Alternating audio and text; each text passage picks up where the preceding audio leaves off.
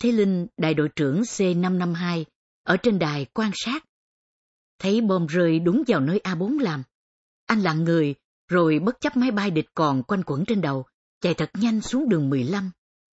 Trần Triện, A trưởng A8, vừa dứt tiếng bom nổ sát bên A mình chuồng dậy. Thấy A8 an toàn, anh vội nhìn sang chỗ A4. Ở đó chỉ có bụi đất đỏ và khói bom mù mịt. Anh chạy sang ngay. Năm cô gái A5 thấy ngớt tiếng bom cũng ra khỏi cống nhô lên mặt đường. Khói bom ở nơi A4 làm đã loãng, nhưng chẳng thấy còn ai.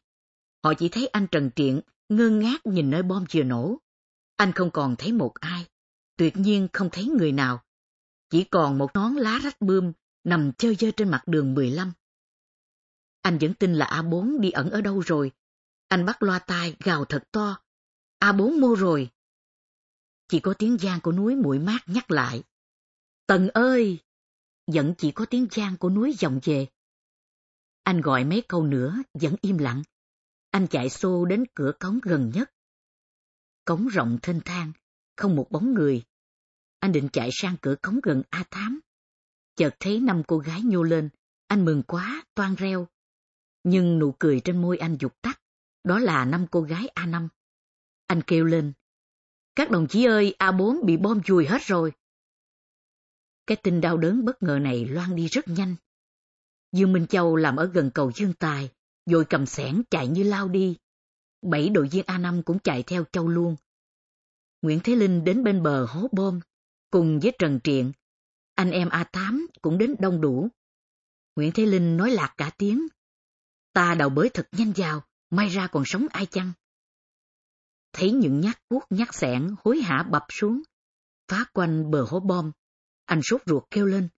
Ta đào nhanh nhưng cẩn thận, lỡ cuốc vào các đồng chí mình đó. Đất bên bờ hố bom lật lên dày quá. Cỏ cây xung quanh cháy xém hết. Địa hình là hẳn đi. Mấy cô a năm hôm qua đào chiếc hầm chính ở đây, lại vừa qua đây xong, nhưng vẫn không chỉ rõ được cái hầm ấy ở chỗ nào, chỉ án chừng thôi. Cô nào cũng khóc, những tiếng khóc nghẹn ngào cố nén lại, càng nức nở. Nguyễn Thế Linh kêu to lên. Các đồng chí đừng khóc nữa, nếu thương đồng chí mình hãy đào cho nhanh, cho cẩn thận vào. Những tiếng khóc được nén lại, chỉ còn những giọt nước mắt lăn trên gò má. Anh lái xe xích và hai anh công binh phá bom, cùng với mấy anh bộ đội pháo cao xạ, mỗi người một xẻng hớt hải chạy tới. Trên trời tiếng máy bay vẫn còn quanh quẩn đâu đây. Bóng dãy núi mũi mát đổ xuống mặt đường 15, im lặng kéo dài. Đúng vào lúc đó, xe chở gỗ của Hồng vào đến đất Hương Khê, Hà Tĩnh. Sau gần một giờ phải ngừng lại, vì máy bay địch lượn vòng qua đầu mình, mọi người nhảy dội lên ô tô để về Đồng Lộc. Lúc bấy giờ, Hồng không hề hay biết là đồng đội thân yêu của mình đã bị bom chùi. Hồng chỉ vui sướng vì sắp được về gặp chị em sau những ngày xa cách. Để khỏi sốt ruột, Hồng mở ba lô lấy bó đũa xem lại. 16 đôi thẳng tắp, thanh thanh nhặn bóng, đều chằng chằng. Các bạn Hồng phấn khởi quá, cùng nhau hát bài ca, đang được mọi người ưa thích lúc bấy giờ, bước chân trên dải Trường Sơn. Hồng cũng muốn hát theo, nhưng trong lòng còn canh cánh về tin anh Vĩnh hy sinh. Không biết nói với Xuân Vĩnh Lộc như thế nào đây? Hồng chỉ ngồi nghe các bạn hát. Ta đi theo ánh lửa từ trái tim mình. Nắng dịu rồi, gió thổi mạnh ngược chiều xe. Tiếng hát bay bay trở lại đằng sau. Ở xóm Mai Long trong nhà Bắc Ý, cũng vào lúc này Nguyễn Thị Xuân, Đức Hồng và Bùi Thị Tịnh vừa lấy cơm về cho chị em A4. Hai cô bày thức ăn, đặt bát đũa chỉnh tề trên mặt bàn, rồi lấy tờ báo che mâm lại. Mặt trời đã khuất về phía bên kia dãy mũi mát. Bầu trời phía tây sau dãy núi Trà Lĩnh đỏ rực lên như đám cháy lớn. Xuân Đức Hồng tựa cửa chờ các bạn về ăn cơm. Cô đói lắm rồi, nhưng thích chờ để khỏi sốt ruột. Xuân đi gánh nước giếng về tắm. Tắm giặt xong, vẫn không thấy ai về. Tịnh nhìn Xuân, hai người nhìn nhau lặng lẽ, mấy son côm đã nguội. Ngôi sao hôm mọc trên bầu trời phía tây chỉ còn thoi thóp rắn hồng. Hy vọng cứu sống Võ Thị Tần và đồng đội thật mong manh. Mọi người ra sức đào bới một giờ, vẫn chưa gặp dấu vết nào tỏ ra chị em A4 còn nằm lại đây. Một cô nói trong nước mắt, hay cả A4 bị bom đánh đáo giữa dòng. Vài người nói khẽ, có lẽ thế. Họ chia nhau đi tìm, chỉ cần thấy một mảnh xương thịt đồng đội chăn ra là có thể kết luận ngay được, nhưng tuyệt nhiên không có chút dấu vết khả nghi nào. Mọi người xôn xao vì đào mãi chẳng thấy. Chợt cọc một tiếng, chiếc đòn cán tải thương của A4 đây rồi. Anh em vội vã quay lại, đào khu vực có dấu vết mới, hết sức hối hả và cưỡng nhẹ.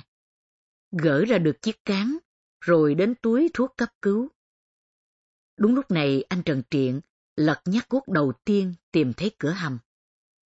Mấy hòn đất sụt xuống, một mái tóc đen hiện ra.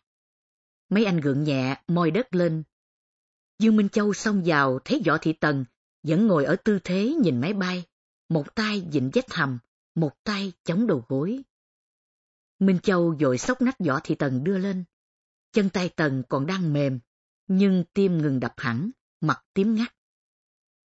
Các đồng chí ở bên ngoài lần lượt ngã mũ nón. Thế là hết. Võ Thị Tần ở ngay ngoài cửa hầm còn dậy, các đồng chí ở bên trong thì sống làm sao? Minh Châu cắn răng lại, sốc nách tiếp đồng chí thứ hai, đang cúi đầu sát chết hầm. Châu thấy chiếc phong bì màu hồng, cài trên mái tóc còn nguyên. Đuôi tóc có băng vải đỏ như máu tươi. Minh Châu buộc miệng chan lên. Xuân, Xuân ơi! Đúng là Xuân Vĩnh Lộc. Châu nâng cầm Xuân lên, hai dòng máu nhỏ trong mũi Xuân từ từ ứa ra. Đôi mắt Xuân vẫn mở, nhưng đờ dại. Châu vuốt mắt cho Xuân, rồi cắn chặt răng bế Xuân lên. Cứ thế, lần lượt từng người một, Minh Châu và mọi người nghiến răng đến khóc, đưa được Nguyễn Thị Nhỏ, Võ Thị Hà, Trần Thị Rạng, Trần Thị Hường ra khỏi chiếc hầm lớn nhất. Họ kính cẩn, nâng niu đặt thi hài những đồng chí vừa hy sinh nằm thẳng một hàng ngang trên bãi cỏ chen đường. Ngay sau đó, chiếc hầm thứ hai cũng tìm thấy. Dương Thị Xuân, Võ Thị Hợi, Hà Thị Xanh được khối hả đưa lên. Ba người hầm này nông, đất phủ một lớp mỏng, người hãy còn mềm và ấm. Mấy người vội làm hô hấp nhân tạo, nhưng không thể nào cứu giãn được nữa, muộn quá rồi. Chỉ còn có Hồ Thị Cúc vẫn chưa tìm thấy. Anh chị em tiếp tục đào, có người cho rằng Cúc ở trong dòng hố bom rồi. Nhưng Nguyễn Thế Linh vẫn cho đào tiếp. Anh nói, chúng ta phải tìm bằng được thi hài liệt sĩ Hồ Thị Cúc mới về.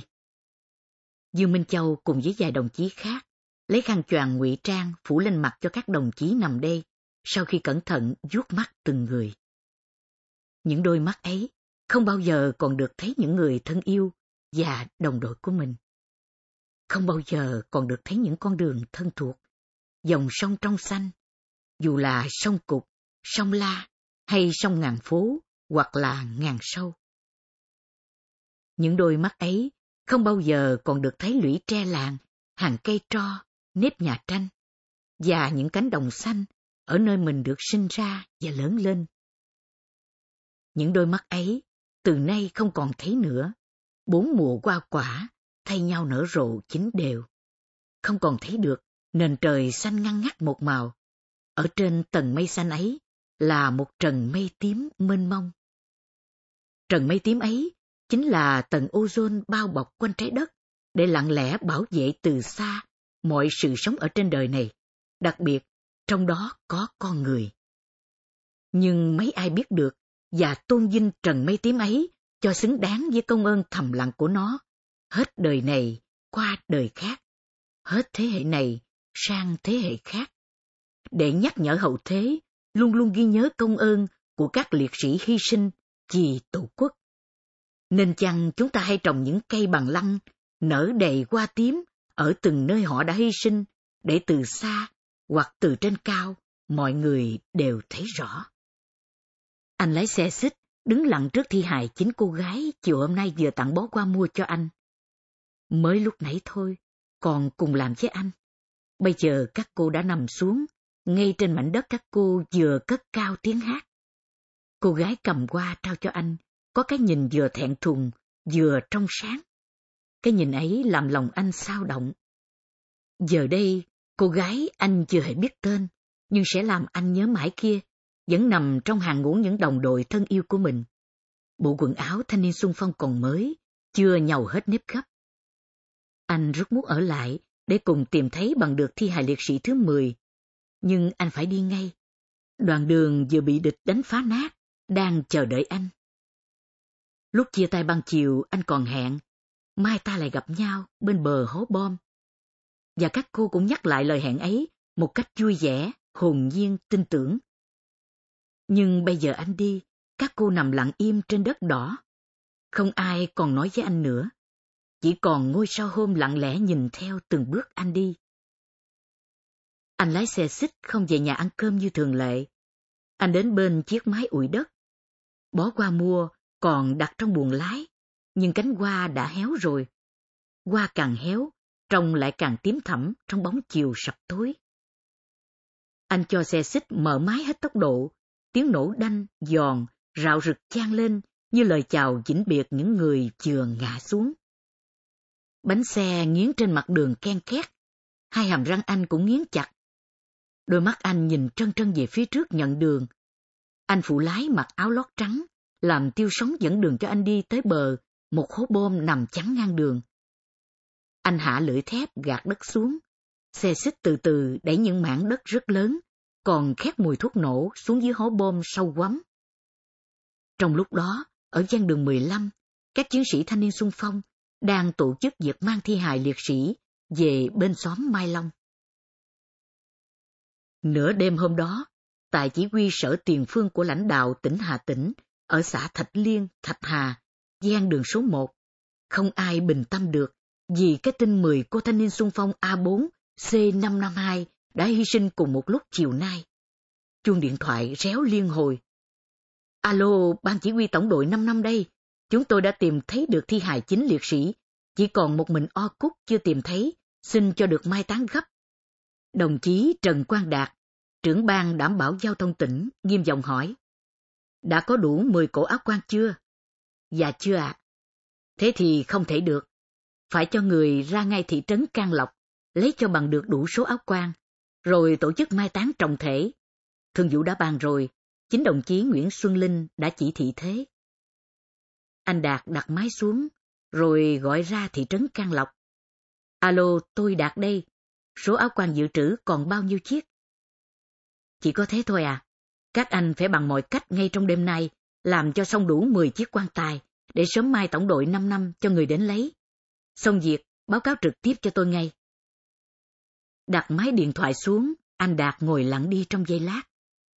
Giọt nước mắt hiếm hoi lặng lẽ, ứa ra trong khóe mắt anh. Xe chở gỗ của Hồng về đến Đồng Lộc trời đã tối mịt. Chiếc xe đột ngột dừng lại ở chen đường một nơi xa lạ. Hồng tưởng xe hỏng, rồi hỏi đồng chí lái xe, xe làm sao vậy? Tới rồi, chỗ ở mới của các o đó. Rứa à? Mọi người rời xe xuống mặt đường. Anh lái xe bấm còi gọi. Những tiếng bin bin quen thuộc kéo dài, chan lên. Mọi lần chỉ cần tiếng còi xe cất lên, một hai phút sau đã có người đon đã ra đón hàng. Không hiểu sao bây giờ lại yên ắng thế. Mọi người còn đang ngơ ngác trước cảnh trời đêm ở đoạn đường chưa quen biết. Chợt thấy một bóng người đang vội vã đi từ phía đồng lộc về. Hồng nhận ra dáng đi anh cứ ở tiểu đội công binh của C552.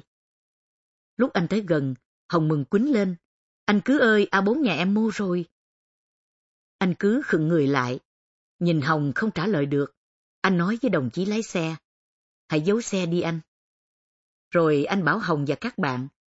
Bây giờ các o cho gỗ xuống, rồi thu dọn lấy thôi. Xe ta không còn người ở nhà nữa, ra đồng lộc hết rồi. Hồng ngạc nhiên lo lắng. A4 nhà em mua rồi. Anh cứ nhìn đi chỗ khác trả lời Hồng. A4 hy sinh tất cả rồi. Hồng không tin lời anh nói. Hồng không tin tai mình. Hồng hỏi lại. Anh nói sao? A4 hy sinh hết cả rồi. Trời! Hồng chỉ kêu lên một tiếng thế, rồi khóc quà lên. Năm người bạn cùng đi, cũng trào nước mắt. Anh cứ dội vàng an ủi Hồng. Hy sinh mười, chỉ còn năm người ở nhà và O nữa thôi. Hồng cố nén tiếng khóc, hỏi anh. Hy sinh bao giờ anh, chôn ở mô rồi? Mới hy sinh lúc đầu hầm chiều ni, đang còn để kia, chưa khâm liệm xong. Hồng bàng hoàng cả người, tưởng mình ở trong một giấc mơ đau đớn. Hồng cầm chặt bó đũa cao rừng, rung lên, đi theo anh cứ. Đến nơi, Hồng thấy một đám đông người đang dây quanh giải thi hài, đặt nằm trên bãi cỏ, gian đường hàng tỉnh số 2. Bó đũa trên tay Hồng buộc, rơi tung tóe xuống gần dãy chân nằm im lặng. Hồng bủng rủng chân tay, nhận ra ngay được từng người một, mặc dù thi hài nào cũng phủ kính mặt rồi. Chỉ có ba thi hài vừa liệm giải trắng toát là phải hỏi. Đó là Võ Thị Hà, Nguyễn Thị Xuân và Võ Thị Tần. Đến lúc này, Hồng mới tin là các bạn mình hy sinh thật rồi. Hồng cắn răng lại, cố ghiệm tiếng khóc. Nhưng những tiếng nức nở cứ dâng lên, dồn lên đau đớn tim Hồng. Hồng lặng người đi, mắt trân trân nhìn vào những người bạn thân thiết đang nằm ở đó, bất động. Các anh ăn ủi Hồng về nhà, cùng chị em còn lại gói khém tư trang cho các đồng chí đã hy sinh. Hồng vẫn yên lặng, không biết lúc bấy giờ hai người bạn gái nào đã đeo hộ Hồng ba lô và dìu Hồng về đến xóm Mai Long. Vừa thấy Hồng về, Tịnh và Xuân Đức Hồng đang ngồi ôm lấy nhau hòa lên khóc. Chị em ôm lấy nhau. Tịnh Diều Hồng ngồi xuống giường, nói là Lan Hường và Nhị còn đang ở Nga Lộc chưa về. Hồng không thể nào ngờ được ngày về với chị em, lại là ngày đau đớn đến thế này. Chẳng lẽ nào từ nay về sau, không còn ai nhắc đến cái tên A4 thân yêu nữa?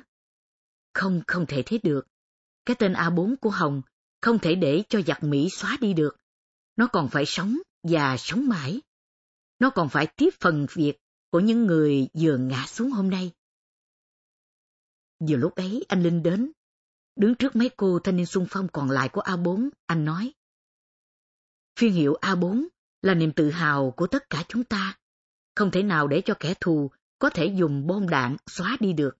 Vì vậy, tôi đề nghị các đồng chí hãy biến đau thương thành sức mạnh, phát huy vai trò đội chiên cũ của mình trong tiểu đội mới để phấn đấu cho A4 mới đạt được những bước tiến dễ dàng, giữ được danh hiệu đơn vị đầu đàn như trước đây. Có như vậy chúng ta mới thật lòng thương yêu và tôn trọng các đồng chí của mình vừa hy sinh. Các đồng chí có đồng ý với tôi như vậy không? Mấy cô đều gật đầu và nín khóc. Cái tình đau đớn, mười cô thanh niên xung phong tiểu đội Võ Thị Tần hy sinh cùng một lúc ở ngã ba Đồng Lộc được loan đi rất nhanh và rất xa. Các đơn vị bộ đội, công binh, công an nhân dân, thanh niên xung phong và giao thông chủ lực tỉnh đều biết tin này. Những khẩu hiệu bướm dán lên mũ, nón, dán lên thành xe, trên lá chắn thép của mỗi khẩu pháo đều ghi hai dòng chữ đậm. Quyết đánh và quyết thắng, trả thù cho A Võ Thị Tần. Tổ nào, đơn vị nào cũng cố gắng làm hết sức mình để cho đường qua ngã ba Đồng Lộc lại thông suốt. Sáu nữ đội viên còn lại của tiểu đội 4 lập tức được bổ sung thêm và thành lập tiểu đội 4 mới. Lúc đường sắp thông xe, mọi người nhận được tin tìm thấy thi hài liệt sĩ Hồ Thị Cúc còn nguyên vẹn trong chiếc hố cá nhân. Nhiều người biết chiều tối hôm nay sẽ hạ quyệt cho Cúc và làm lễ truy điệu cho 10 cô gái đồng lộc ở sân kho. Trong những cánh rừng thưa, dưới bóng cây tro còn sót lại, anh em lái xe, sơ tán đang chờ đợi chờ lên đường. Bỗng ba phát súng trường nổ đanh giòn. Đó là hiệu lệnh báo thông đường. Thế là đến hôm nay, đường lại nối liền cho những chuyến xe qua. Ba tiếng súng trường hiệu lệnh dặn đến tai A4 mới. Các cô vừa làm việc xong, đang thu dọn nhanh để về dự lễ hạ quyệt cho Hồ Thị Cúc. Nguyễn Thị Hợi, A trưởng mới của A4, dẫn đầu chị em. Lê Thị Hồng vừa được cử làm A phó thay Hồ Thị Cúc đi sau cùng. Nhiều người khác làm việc xong cũng tìm đến phần mộ của 10 cô gái thanh niên sung phong, nay được mang tên là 10 cô gái đồng lộc. Mỗi người đều muốn có mặt vào phút trang nghiêm vĩnh biệt các cô. Mỗi người từ một ngã đường khác nhau, dồn về cùng một chỗ. Đó là nghĩa trang riêng của các cô ở ngay chân núi Trọ Voi, gần giáp với đồi ngang. Phần mộ của các cô đặt ngay nơi hàng ngày A4 cùng các A khác đi về qua đó. Chính là nơi Võ Thị Tần và các bạn tránh máy bay lần đầu tiên trên đường ra Đồng Lộc giữa ban ngày, hôm 24 tháng 7 vừa rồi. Chính ở nơi Xuân Vĩnh Lộc tranh thủ hái bó qua mua, rồi sau đưa cho nhỏ, đem tặng anh lái xe xích chiều hôm ấy. Võ Thị Tần và đồng đội yên nghỉ trong các nấm mồ mới, đắp theo hình những chiếc xe tăng nho nhỏ. Những nấm mộ hai tầng mới nguyên, xếp liền bên nhau thành một hàng thẳng tắp. Mộ chí bằng gỗ, khắc tên liệt sĩ từ phải sang trái. Võ Thị Tần, Dương Thị Xuân, Hà Thị Xanh, Nguyễn Thị Nhỏ, Võ Thị Hà, Trần Thị Rạng, Nguyễn Thị Xuân, Trần Thị Hường. Ngôi mộ thứ chín là mộ Võ Thị Hợi ở hàng trước mặt ngôi mộ Trần Thị Hường. Bên phải mộ Võ Thị Hợi, ngay trước mặt mộ Nguyễn Thị Xuân là chiếc quyệt đào sẵn cho liệt sĩ Hồ Thị Cúc. Mọi người chỉ còn chờ A4 mới đi làm về. A4 mới đã về, các cô đi theo hàng một, mỗi người dắt hai ba thứ dụng cụ đi tới. Những tốt người đang phân tán ở bên ngoài lặng lẽ tập trung trước hàng mộ mới. Họ thấy Nguyễn Thị Hợi và chị em để dụng cụ mũ nón ở bên ngoài, rồi xếp hàng một đi vào.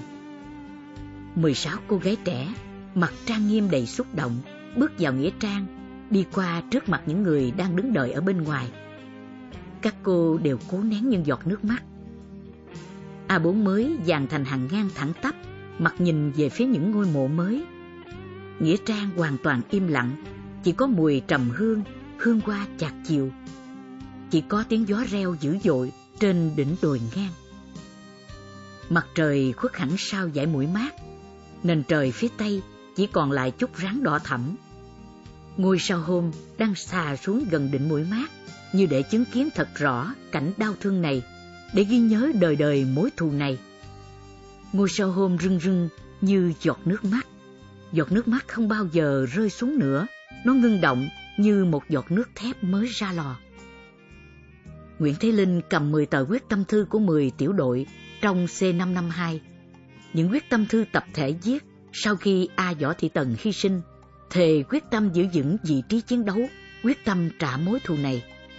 Họ xin sẵn sàng làm bất cứ việc gì trên giao, làm thật tốt để xứng đáng với những người vừa hy sinh cho sự sống của con đường. Mọi người cắn răng lại, im lặng hoàn toàn. Chỉ có tiếng gió reo và tiếng bánh xe lăn nườm nượp trên đường. Những tiếng còi xe gian gian trên đồng lộc, những tiếng trái tim đang thổn thức. Hàng trăm chuyến xe ra vào đang lần lượt chờ phiên nhau đi qua đồng lộc trong đêm hôm nay. Những chiếc xe tải phủ bạc kinh mít nặng nề được ưu tiên vào đồng lộc sớm nhất. Xe đi từng tốp một, không kéo dài hàng chay. Những chiếc xe ngụy trang um tùm như những bụi cây lớn di động trên đường theo nhau ra vào đồng lộc. Bụi đất đỏ cuốn mờ dọc con đường, gian chân núi trọ voi ở phía bên kia nghĩa trang 10 cô gái đồng lộc. Ba hôm trước đây, mảnh đất này chỉ là giạc đồi quang. Từ hôm nay, đây sẽ là nơi yên nghỉ, nơi giữ gìn 10 cuộc đời đã sống trọn vẹn hết mình. Mặc dù các cô đều chỉ ở lứa tuổi 20. Từ hôm nay, mảnh đất này sẽ là nơi chiến thăm của những người hiểu biết đồng lộc, kính yêu đồng lộc và biết ơn đồng lộc.